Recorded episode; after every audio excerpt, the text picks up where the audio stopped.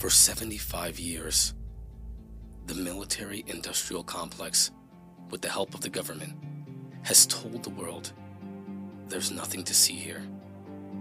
Even after an initial admission of the truth, they sleep with a clear conscience under the blanket of national security.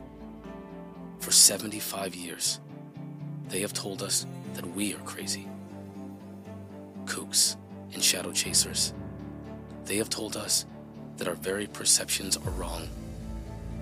This gaslighting needs to end because the implications are far too profound to keep from the American people and the human race. The implications are all encompassing for the entire human race. We are not alone in the universe.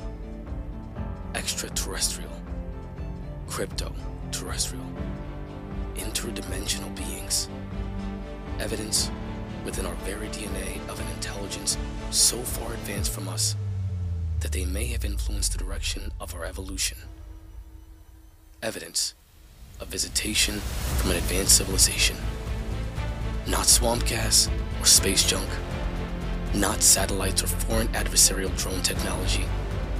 A higher intelligence that has been here, right here, right now, on this planet.